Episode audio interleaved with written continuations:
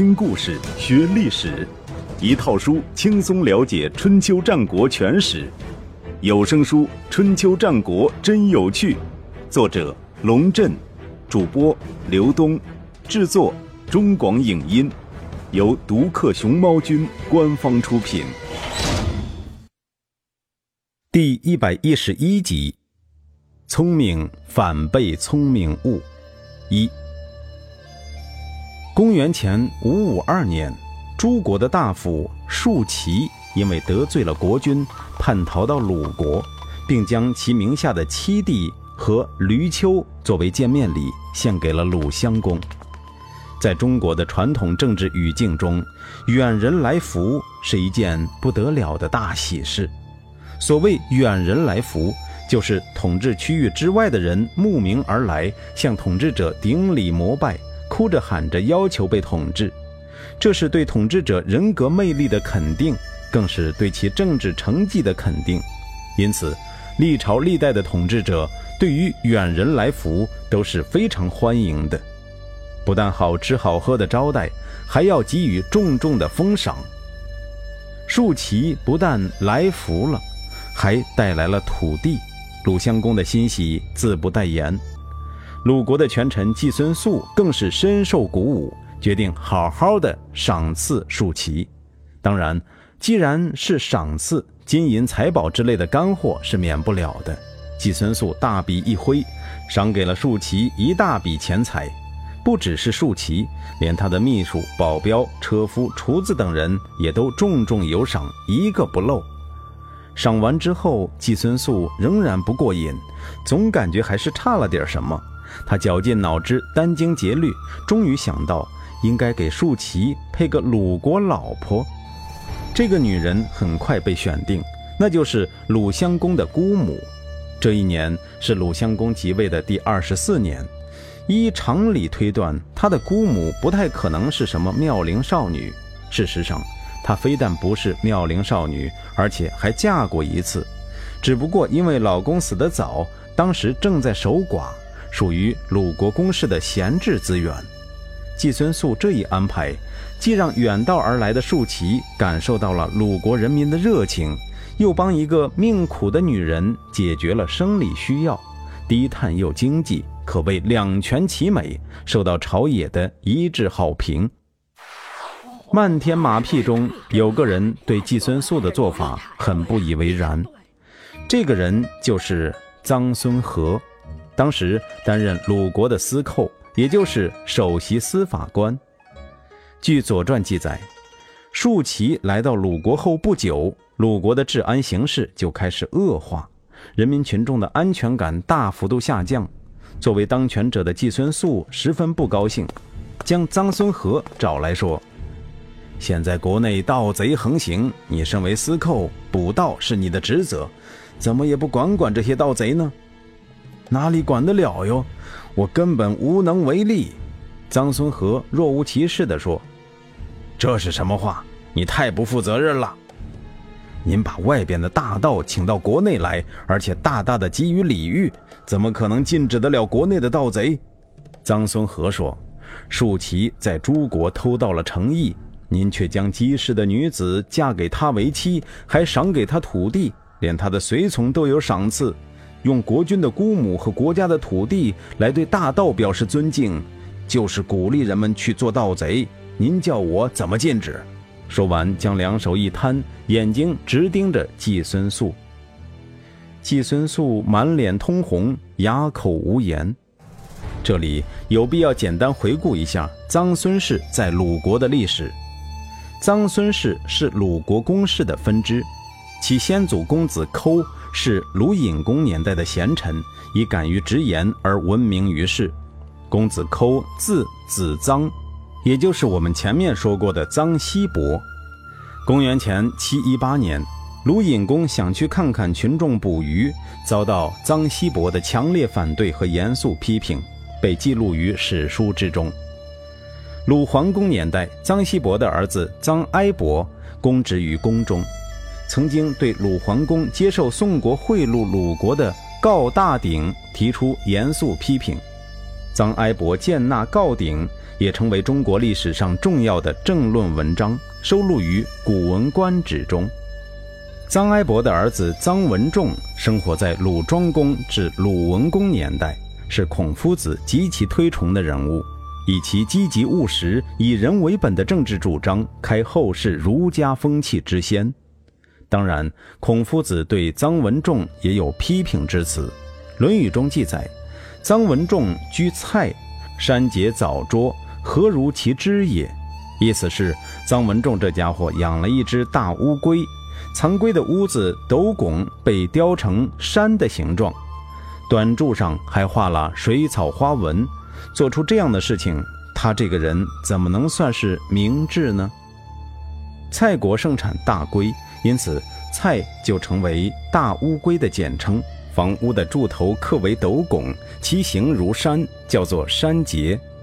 大梁之上承托二梁之短柱，叫做桌。在桌上刻画藻纹，就是藻桌。按照周礼，山节藻桌是周天子的大庙装饰。臧文仲用来装饰藏龟之屋，自然是大大的非礼。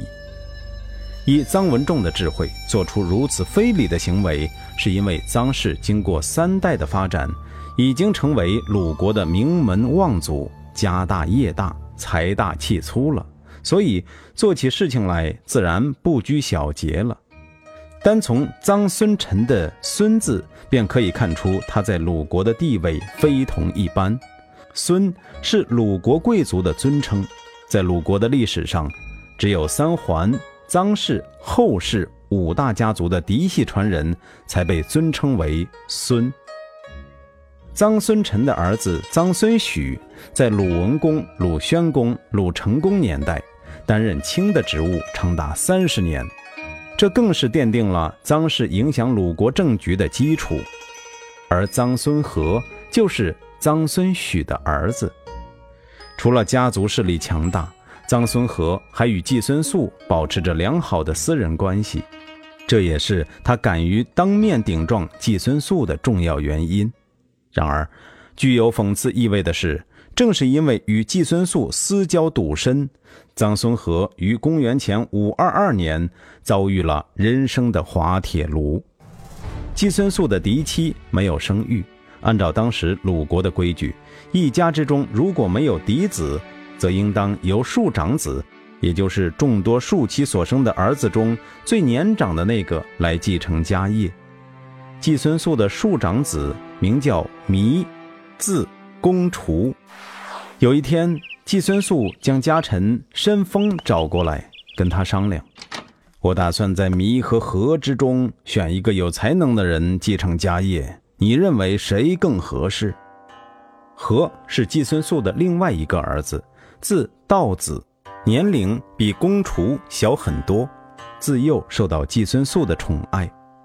一直以来，季孙宿都在盘算着立道子为继承人，但是很显然。他这种想法是非礼的，如果鲁莽推行的话，势必遭到众人的反对，也将引起公厨的怨恨，甚至引发一场家族斗争。他希望申丰能够理解他的用心，顺着他的意思说：“道子更有才。”这样的话，有才便取代了年长，成为他立道子为继承人的合法依据，而且。从另外一个角度而言，他仅仅是游戏规则的制定者，裁判权却交给了申丰，这更能体现他的公平、公正和公开。就算公众有意见，他也能将责任推给申丰。说白了，就是想让下属给领导背黑锅。然而，公元前五五零年春天，当申丰听到季孙宿的政治暗语的时候，他的反应出乎季孙宿的意料。这个问题啊，容我回去想想。不待季孙宿再发话，申丰就赶紧退下了。回到家，申丰立刻命家人打点行装，做好搬家的准备。等到第二天，季孙素又追问申丰那件事的时候，申丰将两手一摊，说：“您要是再问。”我就只好套上马车，举家离开鲁国，远走他乡了。申丰的态度很明确，你爱谁谁，反正我是不会趟这浑水，更不会给你背黑锅的。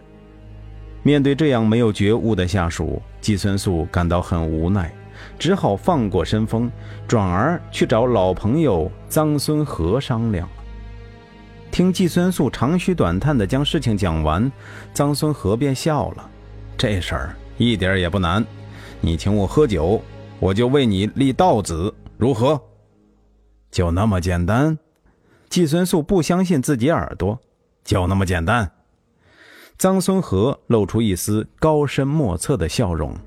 自古以来，臧孙家的人们一直以多谋善断而闻名鲁国。季孙素看到臧孙和那副胸有成竹的样子，心里想：或许这家伙还真有办法，姑妄听之。几天之后，一场盛大的宴会在季家举行。季孙素请了朝中很多大夫来做客。而主宾的位置上只坐着臧孙和一个人。很显然，这场宴会是专门为臧孙和而准备的。虽说臧氏在鲁国地位尊贵，但是与大权在握的三桓比起来，还是差了一个重量级。依常理而言，季孙素请臧孙和吃顿便饭、喝杯小酒是很正常的。但像这样郑重其事地宴请臧孙和，并且将几乎整个朝廷的大夫都请来作陪，那肯定不只是为了吃饭那么简单。果然，季孙素以主人的身份向宾客敬酒完毕后，臧孙和就做了一个异乎寻常的举动，他命人在大厅的北面铺上两重的席子，摆上新的酒具，并加以洗涤。周礼对贵族生活的各个方面都做了严格的规定。